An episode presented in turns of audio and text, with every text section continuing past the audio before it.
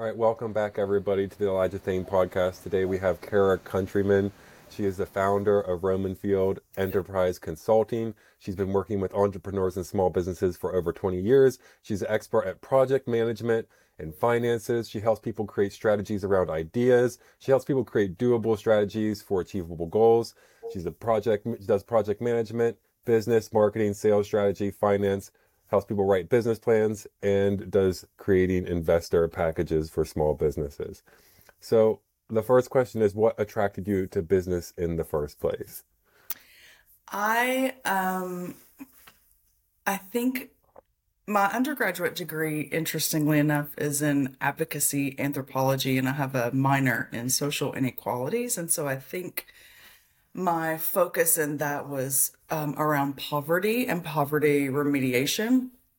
And so I, I have found that people if they if they can get the information that they need in order to start a small business and start their own thing they have lots of ideas and the that the world needs right and the world um, wants it's just a matter of having the information and it if they can get that information they tend to do better um, than than just kind of being in the grind um, in a job that doesn't necessarily provide stability or um, or the security that they that they need. I mean, that's humans in general, I would say. But yeah. Um, so you said that was anthropology. What was that again? Is advocacy anthropology. Advocacy anthropology. And so, what exactly is advocacy anthropology? I'm sorry, I don't think I've ever heard That's of that before. advocacy anthropology. So, anthropology is the study of, of humans and culture, right?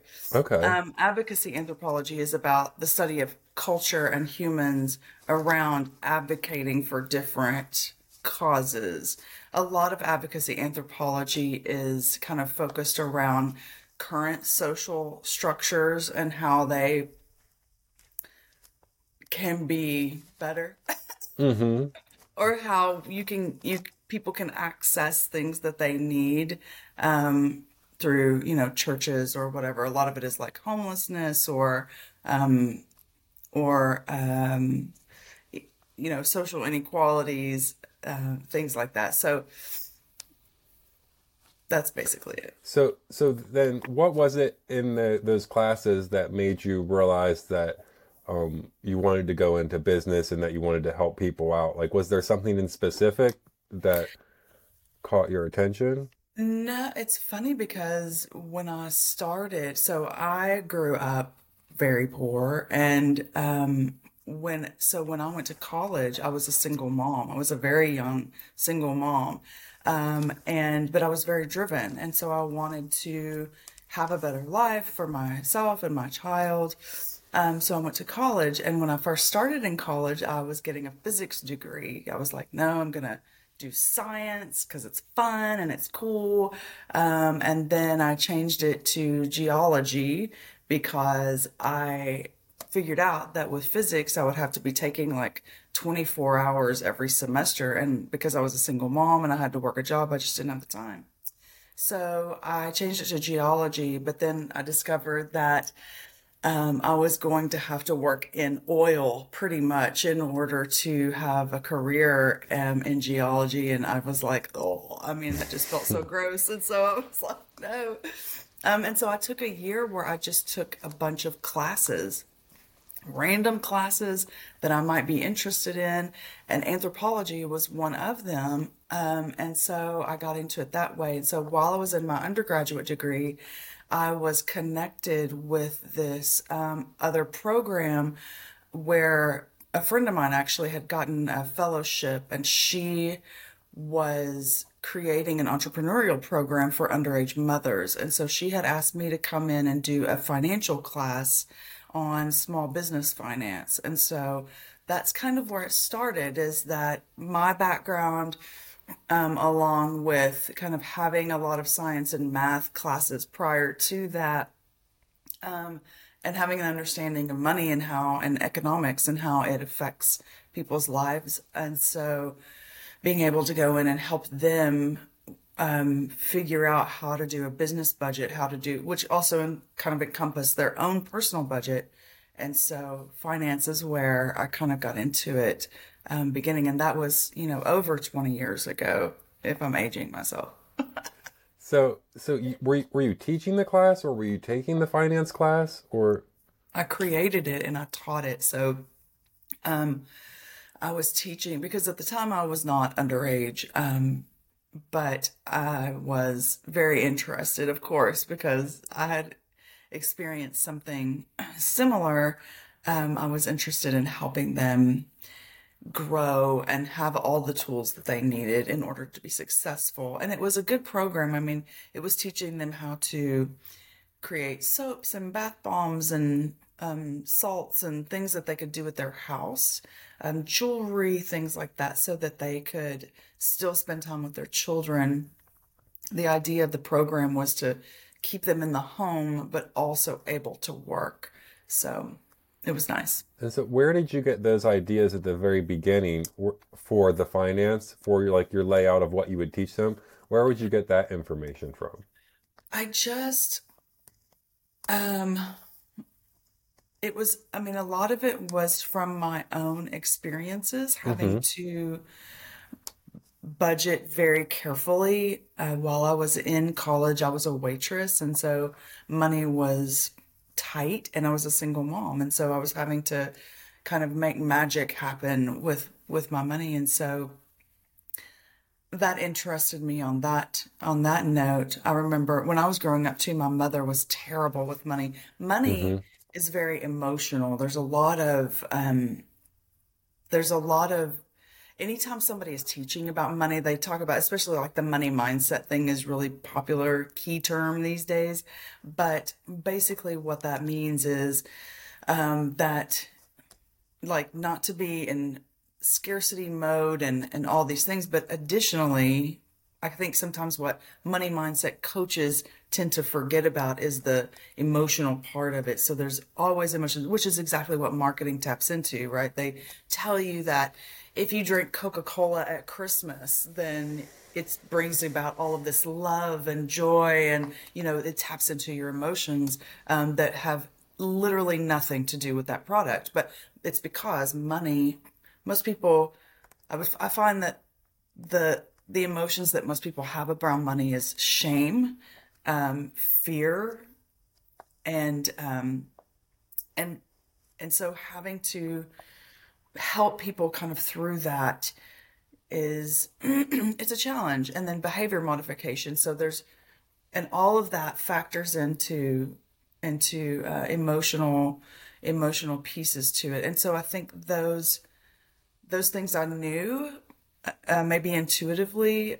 And so being able to teach that piece as well as the budgeting piece that i had learned kind of through my own experiences that these and where where resources were and and all of that was key i guess to me mm-hmm. creating it i guess that's where the information came from Yeah, that makes sense. So, what is what would the behavior modification be?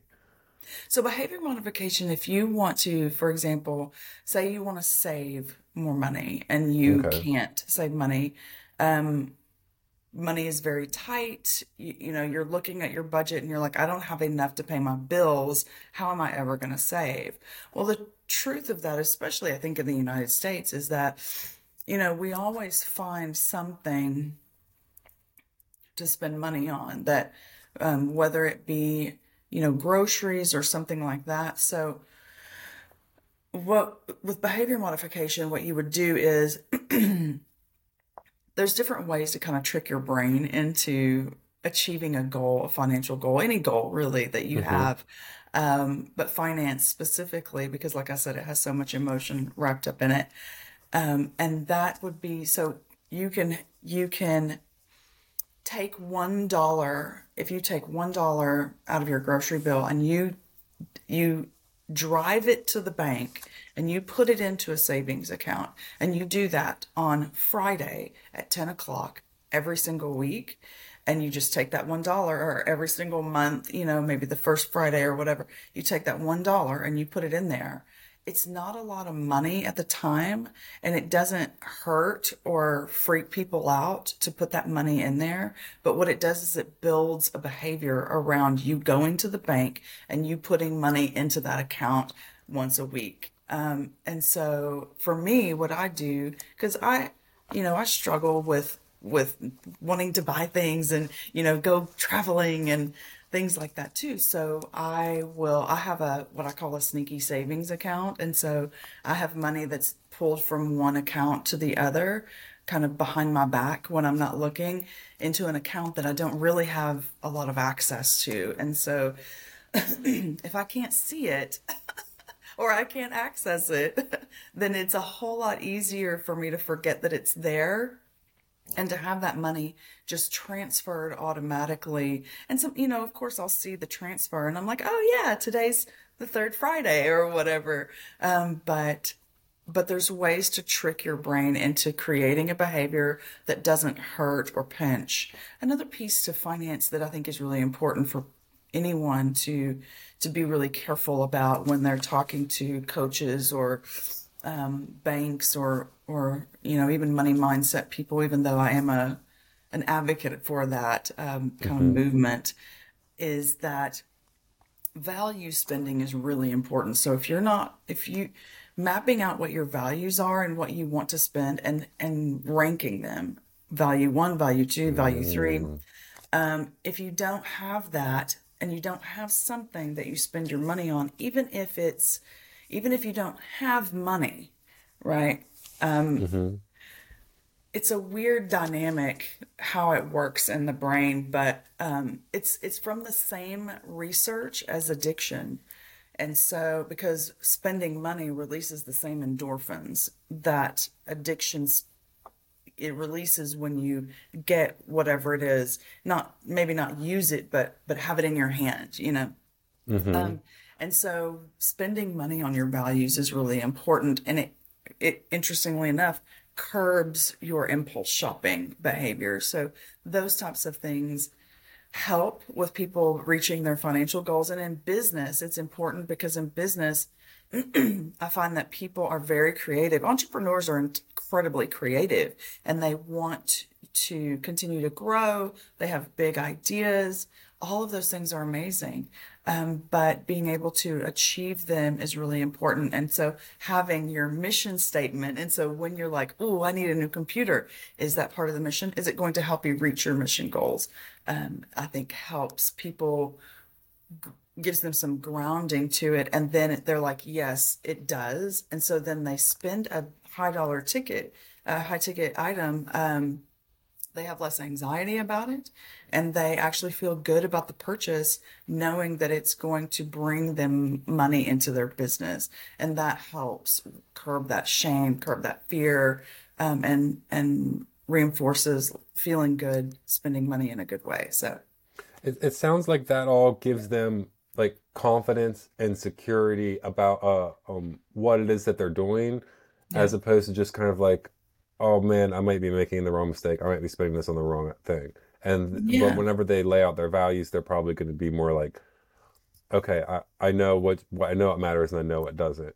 Um, I wanted to go back to uh, like the money in the savings account, mm-hmm. and um, like with the purpose of, of the money in the savings account and the money like oh I don't even you know like I, the money's out of sight out of mind. Is that just to keep the money away from the hands of the impulsive spender? Is that the the target behind that strategy?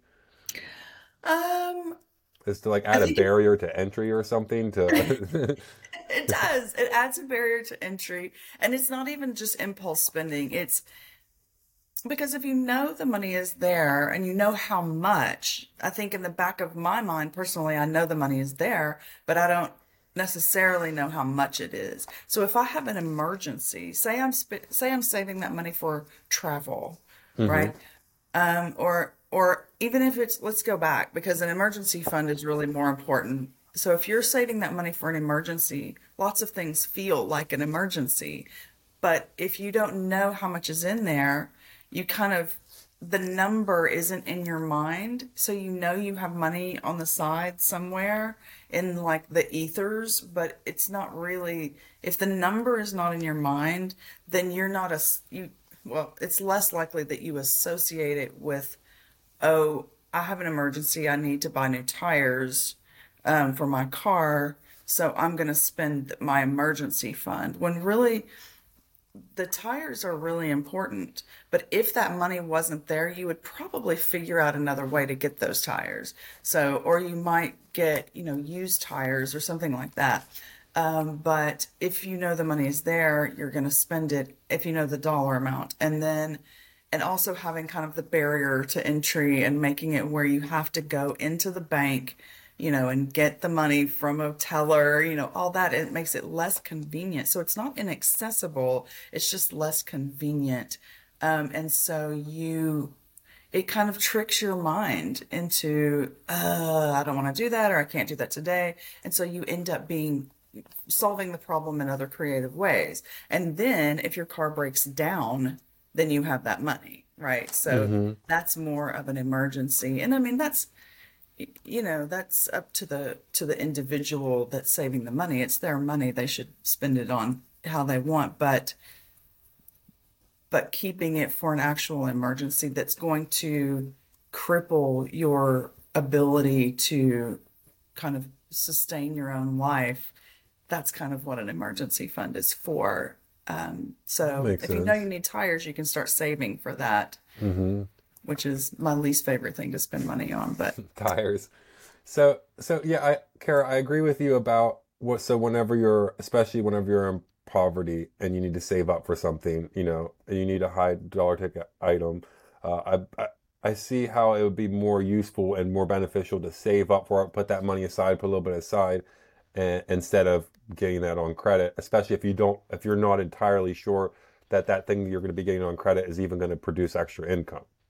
And so, yeah. like, if it's not going to produce extra income, then maybe perhaps you should save up for it. But one of the things that I'm curious about is, wouldn't it? I want to play devil's advocate advocate yeah. here. If if someone's in poverty, should their focus be more on saving money or increasing what they earn? So there's so there's two both, which is challenging, right? Mm-hmm. And I want to think about like single parents because single parents, it's the challenge is that time is not on their side. They just don't have time or energy, honestly, because they're already doing scrambling, um, everything from fear, right? In that fear mindset, which just sucks out all of your energy. I mean, it can deplete you of vitamins and nutrients in your body um, because you're in freak out mode all the time. And so, um, and another thing too is that a lot of most, I would say probably most people who are in poverty don't have access to credit. And so putting things on credit is not really an option or unless they go to a predatory lender or something like that. And that is, it is the, it just almost makes me cry because it's such a, it should be illegal. Honestly, it's so horrible. It's such a horrible practice. Um, it's a, you know, it's predatory. So um, I think that, but here's something to keep in mind a dollar saved is worth more than a dollar earned. And the reason is because you've already paid taxes on it. so if you are earning taxed money, um, then, and you're trying to increase your, your taxed, taxable income, um, then saving the money that you already have in your pocket is worth more because it's already taxed and you've already got it. So that dollar is not being taxed again. With that said, um, people who are um, low income, you know, historically are less likely to ask for raises at work because they also, again, they're in that cycle of of working and trying and you know, kids at school and their time and their energy is just sapped away at every moment. Um, and so having the mental capacity to even even think about um, saving is is a challenge. So, but I'll tell you a story really quick Okay, about yeah. my favorite client that I ever had. She was a finance client. I used to um, work at Goodwill Central Texas. They hired me to create a financial empowerment program that the Consumer Financial Protection Bureau had given them a grant. And so they wanted me to come in and create this program, and I did, and it was great. Uh, but my favorite client was um, this woman. She had five boys. She worked for the county. She did not have a high school education, and she was um, making like I think she was making $32,000 a year with five kids in Oh Austin. my Austin God. is an expensive place. Do you live in Austin? I don't know where y'all are Um, located. yeah, I'm in Maryland right now, but but we've been to Austin uh, on and off. We went to Austin at the beginning of this year and at the beginning of the last year, so we go there every year. Oh, cool. So, Well, when you come so into town, we'll have to have lunch. Um, but yeah, so she was making very little money. And so she came to me and she was distraught. Of course, she's like, I don't know how to take care of my kids. I'm freaking out. And so I was able to help her there are different programs where you can put money into an account and then the account is matched by different organizations and sometimes those organizations it can be it can be matched times five right oh so if you like ford does it and some other pretty large companies banks will do it sometimes too but it has to be for a specific thing. So she was going to do it for her first child's college fund.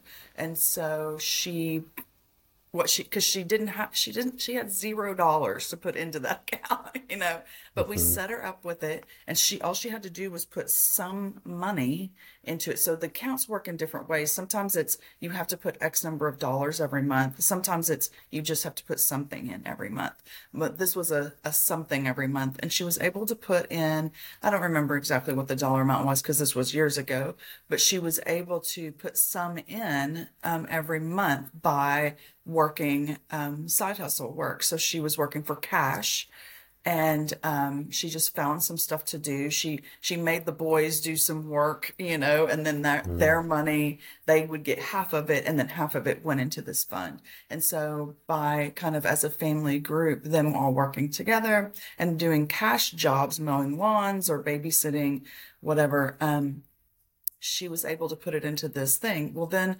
at the end of the year, because she had five kids and she was very low income, then she got this massive um, tax return, right? And she, we talked about it because she needed that money, obviously.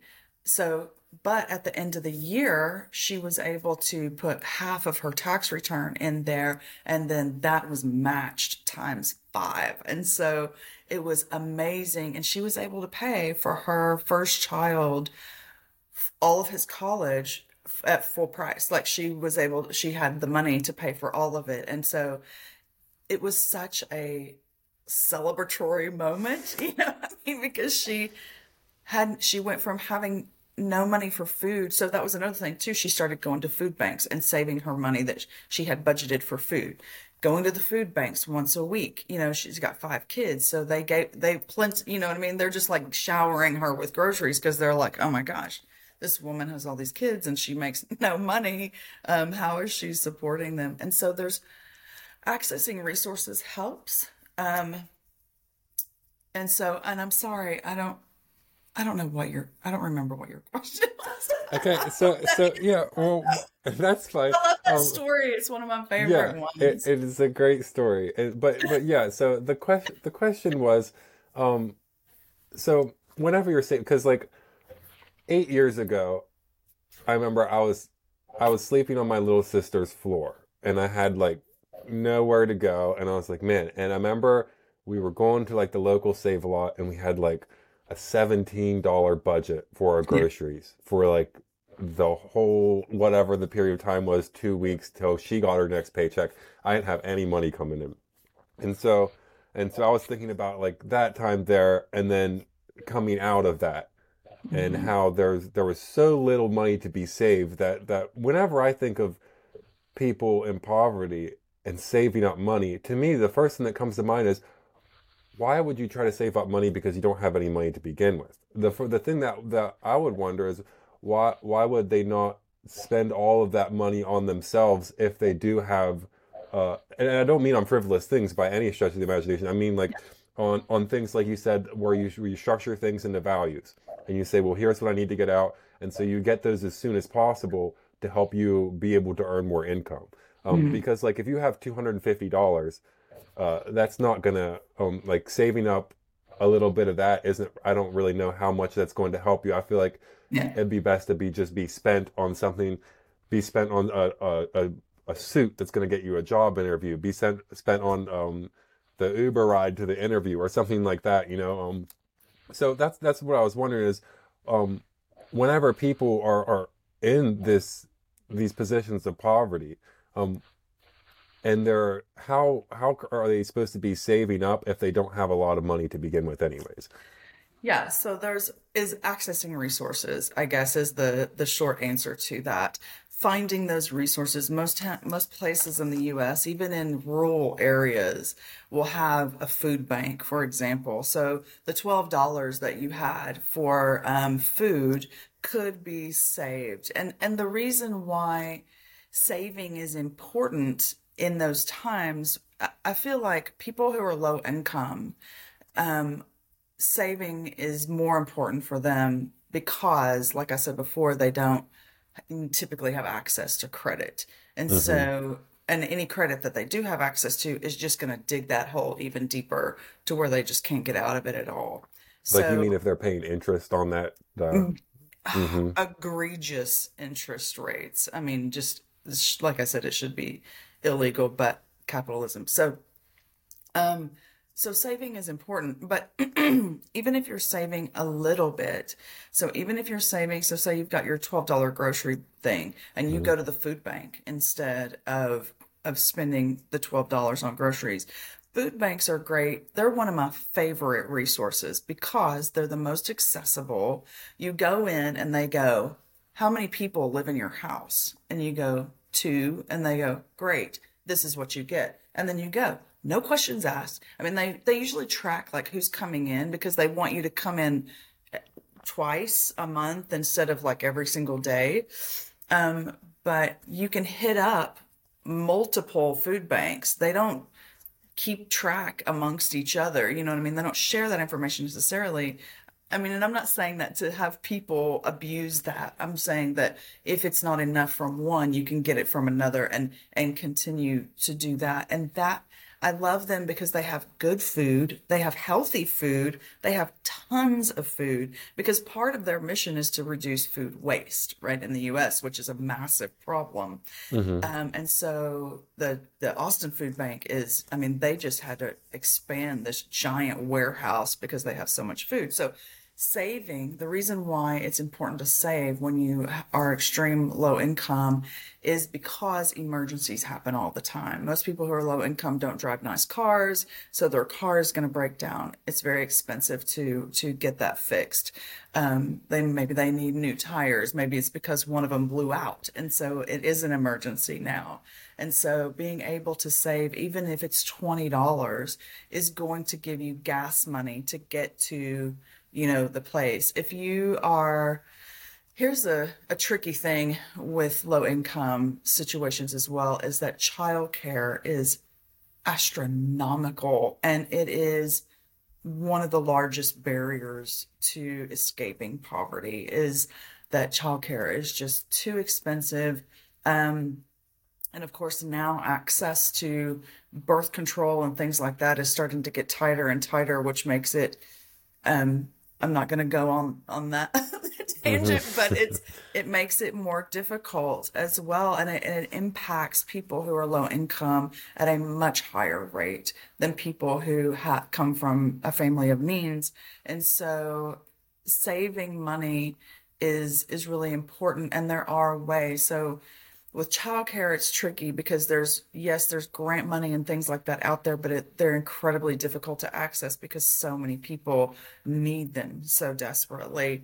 Um, and and low income childcare is probably not where you want your kids to be. Uh, so it's there are ways as far as like you were saying like having some kind of side hustle and bringing in some more money or asking for a raise at your work doing what you have to do. My favorite client for example she and i worked to get her ged because she would get a raise if she got her ged so she was able to get that. And then she ended up going on to like doing some training with the state um, in order to move into like a supervisory role and things like that. So um, I'm sorry, with the county.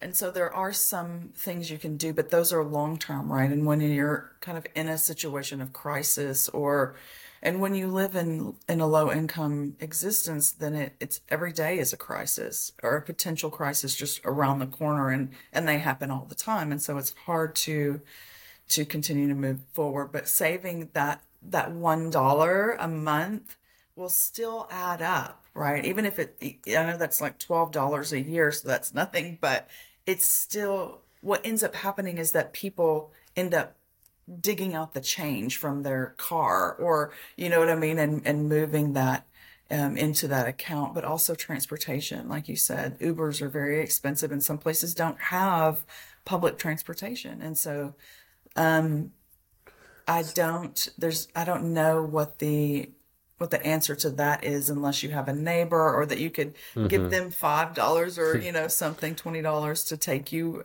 um, um, and that just that doesn't always exist and so that that is a tricky one for sure yeah it sounds like though that that what is happening whenever the people are saving up is that they're learning to they're building the habit of, mm-hmm. of taking control of their finances and they're also building slowly, but it's like they're building a bigger cushion, a landing yeah. pad of, of whenever emergencies happen, whenever things happen, and then hopefully eventually be able to uh, you know transcend out of poverty in its entirety.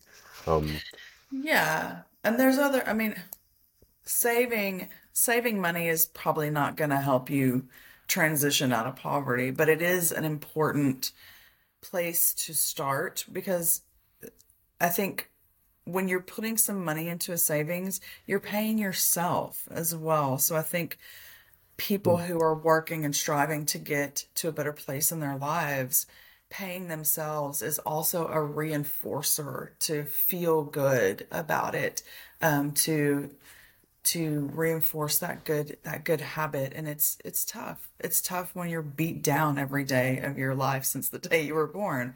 It's it's a challenge. So how much should people save? Like how, how much like should they go for a percentage or um, how much should they save when they're starting off? Um, I would say just establishing the behavior is really the most important part. It's less about how much you're putting in there.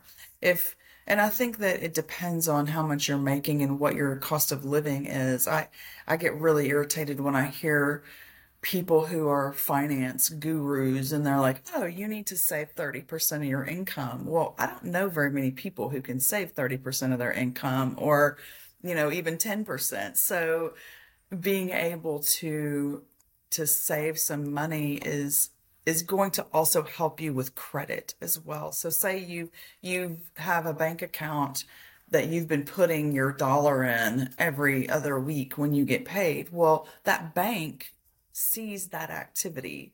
And so when you do that, the bank sees that every Friday at 10 a.m., you're there to put your dollar in, you know, or, or every other Friday or whatever it is. And so they see that and they track it. And so that helps you kind of build a reputation with a finance industry, with a financial um, institution.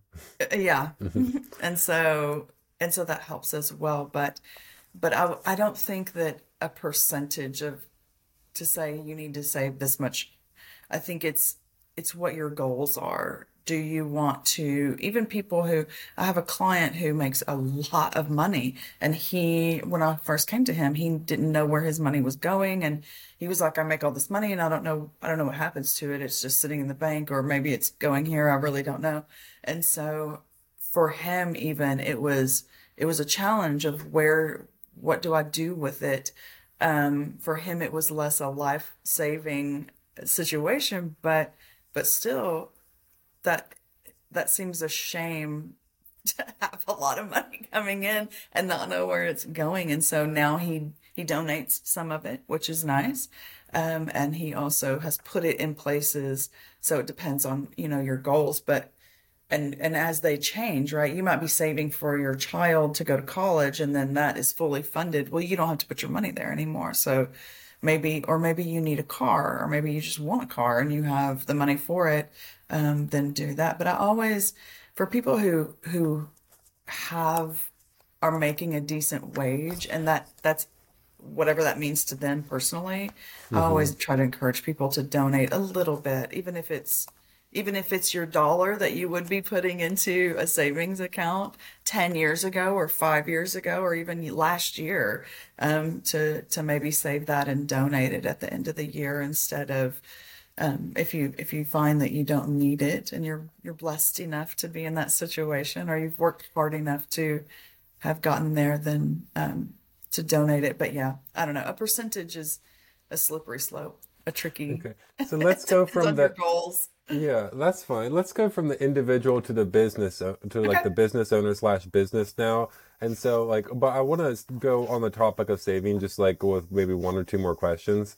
okay Um, uh, so I'm wondering about with like businesses is it businesses in specific, um, that how would a dollar saved be worth more than a dollar earned if you're in a business? And the reason for asking that is because I was wondering if a business has a cash reserve, but then they have assets that they need, or like they like say for example, oh my business needs a forklift, and I have the amount of money for that forklift sitting in my bank account. Wouldn't that money be so much more worthwhile for that business if they just own the forklift because the money can't lift all of that heavy material and move it from one side of the warehouse to the other, but the forklift can't. So that's what I was wondering is um um why like Apple obviously has you know a ridiculous amount of cash reserves, but they also have all the assets that they that they you know currently need, all of the capital, all the re, all the building requirements that they need to keep their infrastructure up. And so whenever whenever businesses are starting off, um, why would they want to save as opposed to reinvest everything into the business? So with a business there's so there's two there's two pieces to that. So you don't want to spend down all of your cash reserve because that shows on your books that it'll show a deficit. So if you can avoid doing that, that's important. Depending on, and again, that also depends on what your goals are or, or how you're going to need to access money later in the future. So if you're going to sell your business, you don't want to you don't want to show a deficit. If you want to get a loan at some point, you don't want to show a deficit. So if you have that cash reserve and you need a forklift, then I would recommend trying to get a loan to get the forklift because that also is increasing your business's worth and value through how much credit you have, your business, right? Not you as an individual.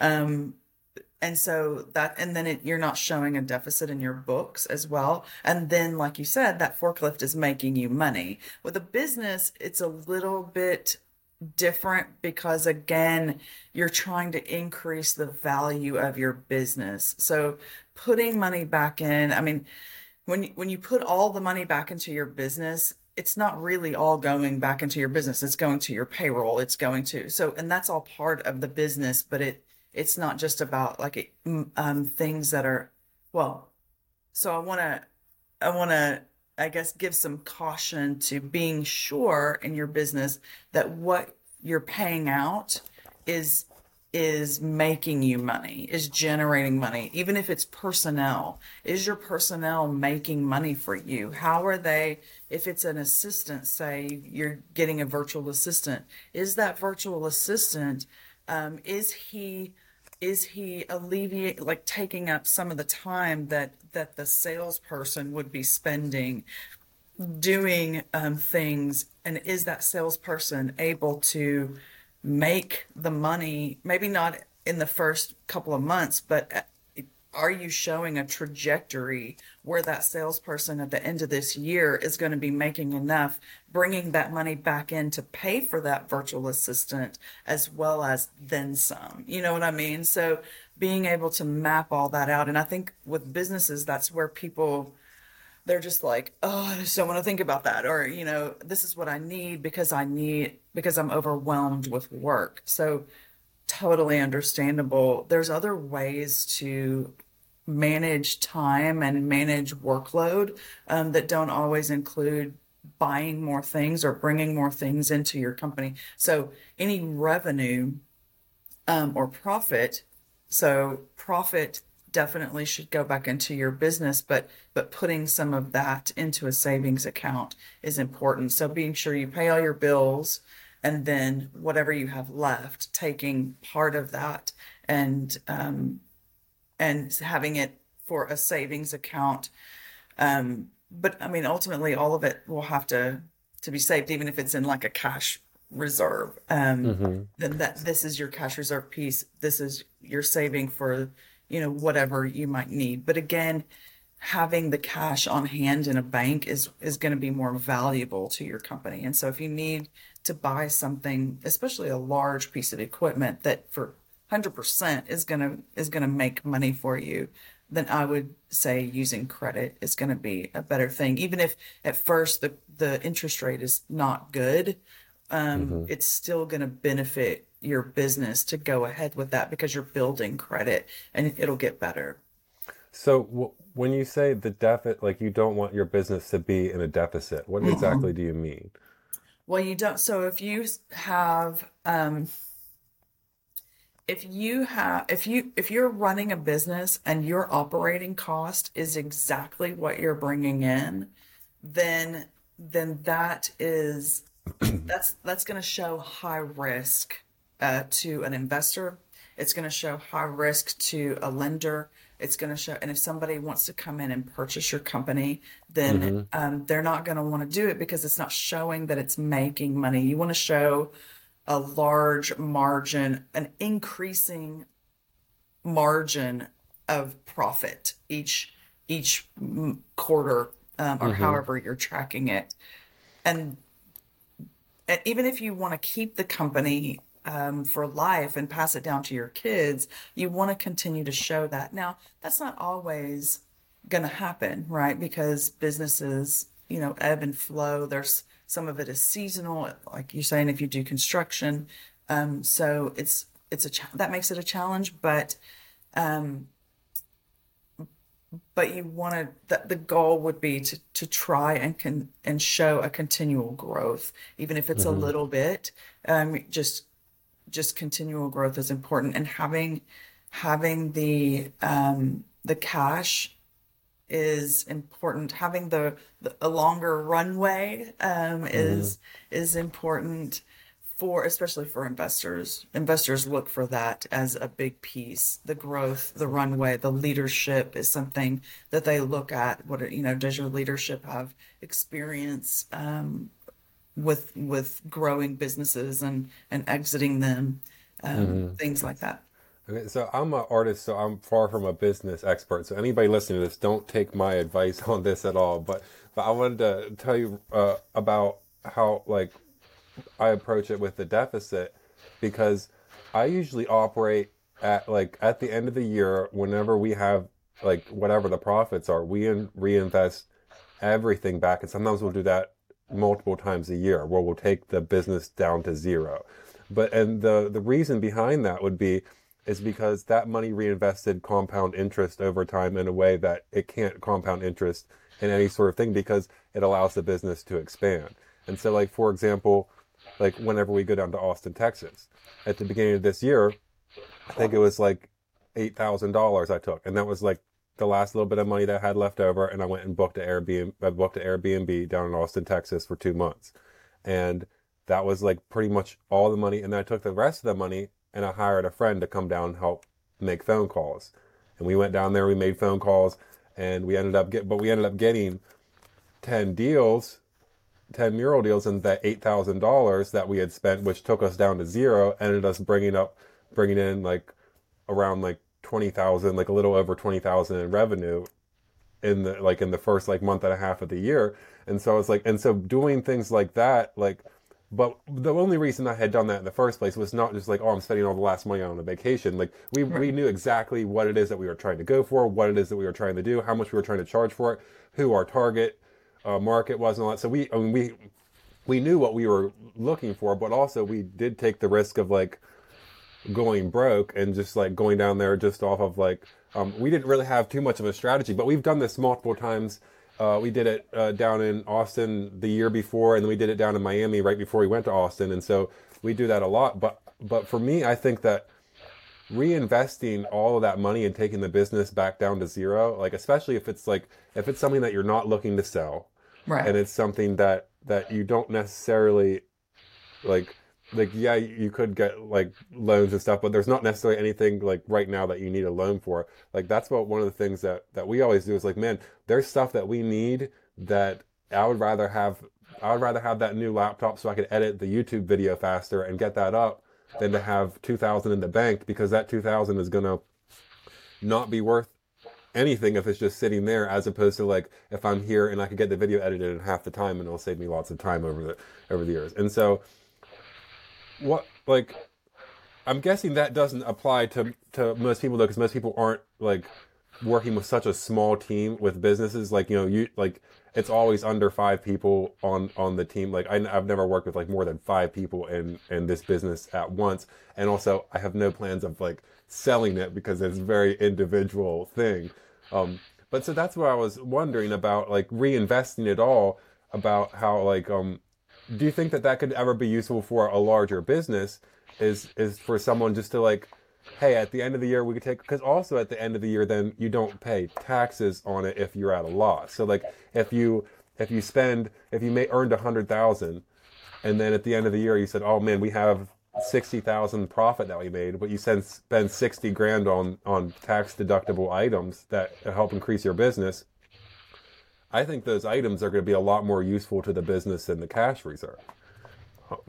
And that's what I'm wondering. Wouldn't those items be more use, useful to, to a startup business than a cash reserve?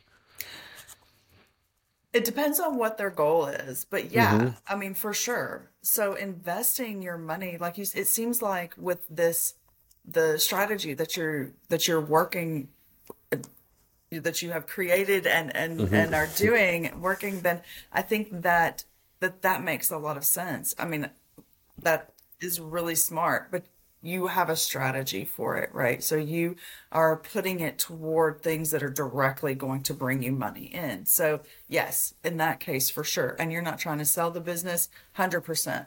And honestly, with you doing things like that um, and having that model where you are throwing down a chunk, but then it's doubling and, and continuing to kind of work that system like that, then you probably and it's a it's a large chunk of money coming back to you. Then it's not, I mean, you probably will not come into a situation. I'm not sure what exactly the product is or, or what how much it costs you to produce it or what it you know, your It's a, we do murals, so it's it's actually oh, Okay. the the profit. It's got a very nice profit margin on it. I mean, Nice. like like they have the cost of supplies. Like if you use good supplies, it could get up there. And sometimes people, you know, like they'll expect it us to be able to do a mural for less than the cost of supplies, and we'll tell them like, yo, this paint is anywhere from eighty to one hundred and fifty dollars a gallon. We use the best of the best, and they're like, Yeah. oh wow, okay, never mind. I don't want a mural.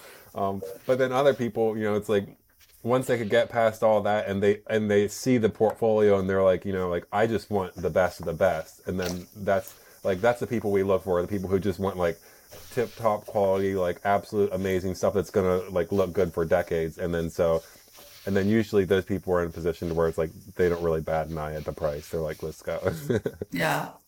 And I mean, just like you said with your computer as well, I mean, those things are all investments in growth. So, yes um, and I think with your business model, yes, I think taking it back down to zero, especially um, closer to the end of the year when, when it's tax time, I think is really smart, you know. But you're not looking to you're you're probably not going to need a loan for anything because you're not needing a forklift, you're not needing um, large equipment. So I think in a lot of ways it depends.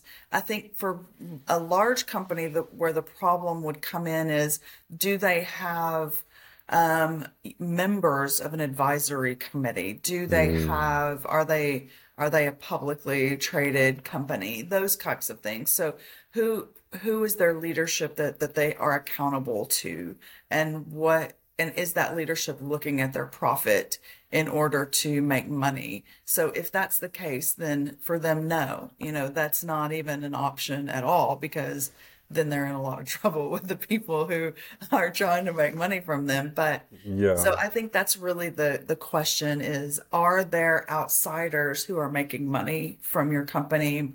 Um, are who are you accountable to? So it sounds like you are accountable to you and maybe five other people or four other people, and y'all are kind of all working together as like a team and a partnership. So I mean that that's amazing. And honestly, that's probably the best kind of business model because not not going into debt.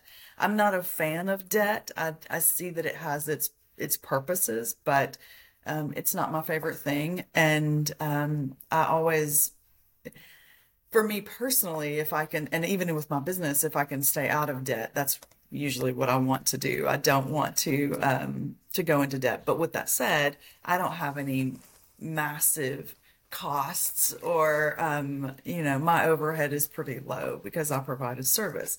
But um, that's but then I know a lot of people who do construction and they need. I mean, their overhead is insane. Insane. Yeah. Yeah. So I'm like, I mean, it just makes me kind of my brain hurt where I'm like, ugh. And sometimes their return is amazing, and sometimes it's not, and a lot of times it's seasonal, and that just that terrifies me. Like I would be so bold, but then that's not my trade either. So, um, yeah. So I think for a bigger business, I think it just depends on who who's who they're held accountable to, and um, but but I love it for your business. I love it for solopreneurs, um, for anybody who's having to pay their own taxes at the end of the year, for sure, 100%. And if you're not looking to sell, you're not going to need a loan, then yeah, perfect. Yeah. Amazing, Um, even.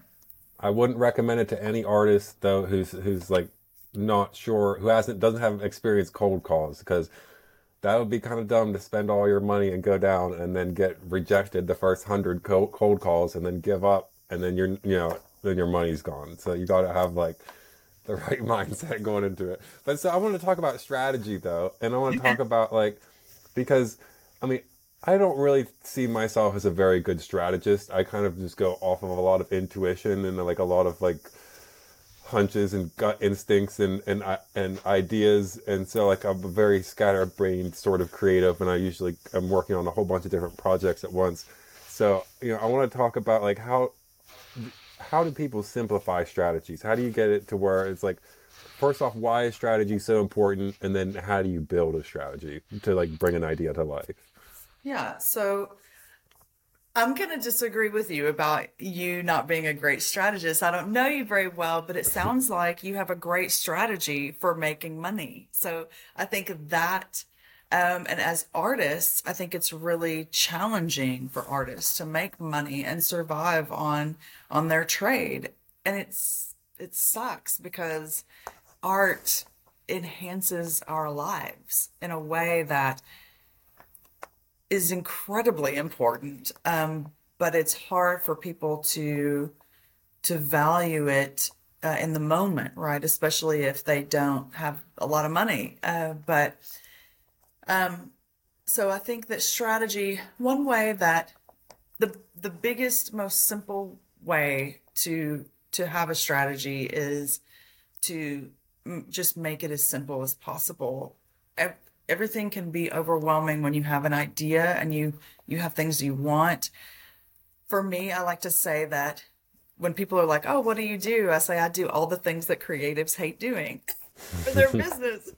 and so, um, I think that just taking your plan, say, I want to I want to have a gallery show, right? That's my that's my plan.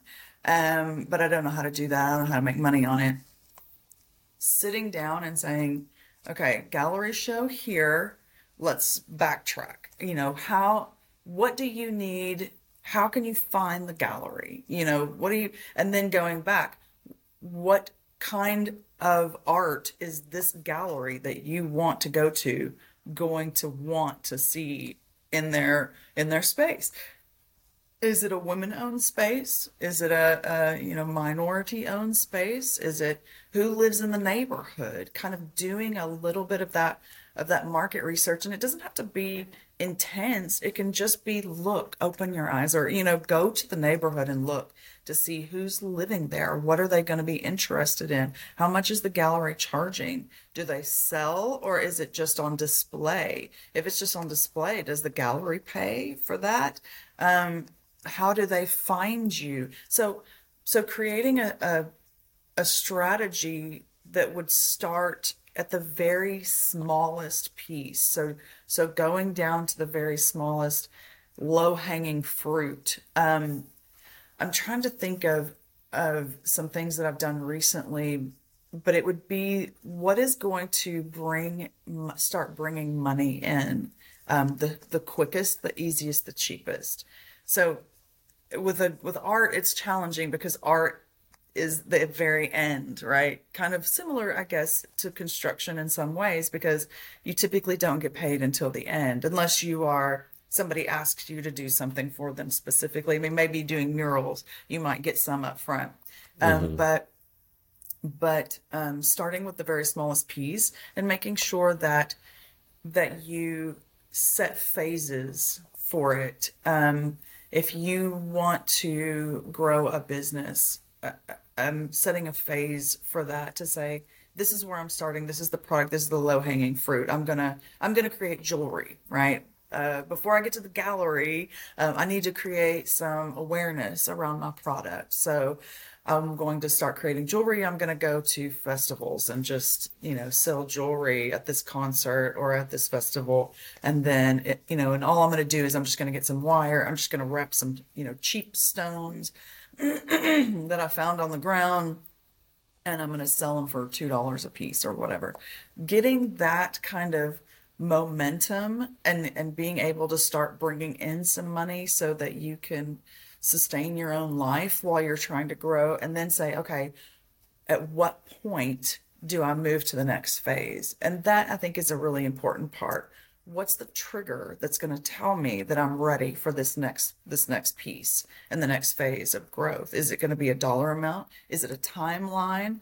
Um, and that all depends on who, again, what kind of business it is, who it is. I try to when I'm working with people, I try to be very sure that I'm that I'm speaking to them and and that we are making benchmarks that make sense to them because it doesn't matter about me or what what I think. Um, it, it matters what's achievable to them. So is it again some people hate time they just don't work well with timeline or they don't want to think about money um, so what is it is it after i've done 50 necklaces and sold 50 necklaces then i move on to ankle bracelets you know then i have ankle bracelets and necklaces. And then once I've sold 50 of those, you know, and moving on in that way. So, so creating a benchmark for when you move to the next step, having those steps build on each other to reach that gallery goal. So how are so once you have a, a line of jewelry that you've been selling for the last month at all these different festivals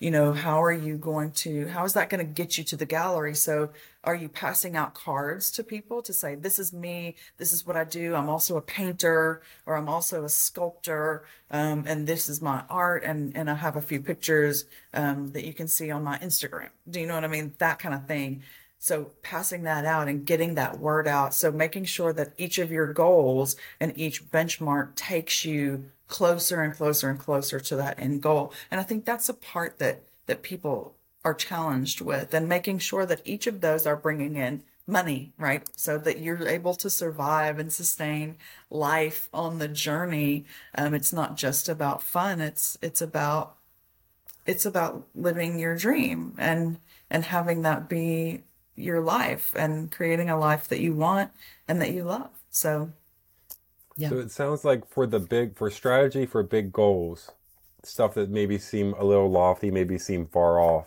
mm-hmm. that breaking it down into milestones. That way mm-hmm. you still have a, a way to track your progress and growth. If I want to lift 300 pounds and now all I could do now is three, and I keep measuring, oh, I'm not hitting 300, I'm not hitting 300, I'm not hitting 300, I'm gonna feel like a failure. But if it's like, hey, I went from three to to nine to 18, to 25, now I have these milestones to where now I have something to work towards, and then there's a win each step of the way. And that's kind of what it sounds like to me is that like it's a good idea to create the milestones. Totally. Totally. And celebrate those wins along the way, even if they're small, even if I picked up two instead of 300. Um, celebrate the fact that you that you picked up the two and be sure that you know each be sure that you're whittling away at the bigger goal. I think sometimes people get caught in the weeds at the smaller goals and then they like get distracted and kind of lose track of where they're going. So having it written down and then ticking it off every time you reach one of those milestones and being like, yay, have a little celebration and then go to the next one is helps you again, behavior modification um, helps with that. Uh, it's just about reinforcing the behaviors um, that that are leading you to to the life that you want. So Romanfield Enterprise Consulting. Um, you said that you're not a coaching firm, but more Right. of like a services and consulting. What's the difference between coaching and consulting? So consulting, so coaching is more about is kind of like getting into the feelings. And I do do some of that because money and people usually go into a business, it's usually their heart and their their love and their passion. So uh, feelings happen as in that space as well as finance. But I think coaching coaching is a lot of behavior modification. It's it's they don't provide services. Um, they are not they're not with you while you're doing stuff. They're they're there as like a mentor, an advisor kind of kind of thing. But for me, I am with my clients the whole way. They don't something I like to tell them is that you're not alone. I'm here with you. I'm available. I'm accessible. And if you have something going on, then we're going to do it and we're going to do it together. I think entrepreneurs also are alone, like they're very solo and isolated a lot. And so having somebody that they can call and kind of talk shop with um, and just explore ideas uh, if they're struggling with their business plan or market research is, is a challenge that most people don't like to do especially creatives do not like to do market research because it's boring i guess. Um, but being able to to help and say oh, okay let's do this or let's do that. And then if they don't want to do it i'll do it for them as a service. And so um, just having some options. So coaching would be more just this is what you do and go.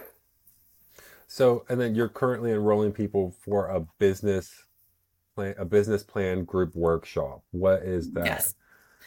So that is a group workshop where we get together, provide a community of people who are doing the same thing for various businesses um, and various business models, but we will go through it piece by piece. So going through um, again the market research piece sharing ideas identifying who your target i hate target but your ideal client would be um and and maybe you don't know. I think a lot of people are like oh i don't i don't really know who would want this service or this product that i have. So having a group of other people going oh i think this person would like it or oh you know my mom might really like something like that or um, and so having other ideas and a group of people that you can bounce those ideas off of everybody's learning the same things at the same time. The great thing about the group is that it is less expensive than if i did it for you and um, there's we're meeting consistently uh, once a week and everybody has homework assignments and then we come back together and we talk about it and having more people to give more ideas and, and also support and then they connect outside of the group as well and you know hopefully make some lifelong friendships as well Is is this online or is this in Austin? How do people register? it's online Okay. Is there a place where people could go to register? Um, can register on my website okay. And then what's the website? romanfield.com romanfield.com. And then if if anybody wants to keep up with you and what you're doing, what's the best way for them to follow you? Um, so I am just now actually um, starting to do an Instagram uh, Okay. account and also LinkedIn. And then I've not done Twitter in the past. I know that's also very aging, but um, I was told by my my marketing person recently that that um, I need to do Twitter, and so I'm gonna start doing that. But for now, Instagram and LinkedIn are both good places to follow uh, follow my progress and my Okay, and what's your Instagram and Twitter handle for everybody listening? Okay, let me look really quick. I'm sorry. I'm bringing it all up. See, see how awful it is. Um, let me see here. Is I should have had that. I should It's have okay. that I might have it in the show notes here. Let me see. Okay. I, I think I have it here. Okay, yeah. Um, Instagram.com slash Kara underscore Noel one. Does that sound No, right? that is That's not the one? personal one. Yeah. Oh, okay. How about was it Romanfield Consulting? Yes. Okay, that's the. Instagram. Yeah, slash Romanfield Consulting. Romanfield Consulting. And then the Twitter is twitter.com slash Kara Countryman. Yes. And that's Kara with a K. We'll have that. Your name is spelled into the title of the video anyway, so I don't know why I'm spelling it for people here. Okay. Well, Kara, I appreciate you taking the time to talk with me, all these things about business. I learned a lot. I appreciate it. Thank you so much for coming on. Yes, And uh, we'll have to link up next time I'm back down in Austin. I would love that. All right, it was great meeting you. All right. You too. See you later, everybody. Bye.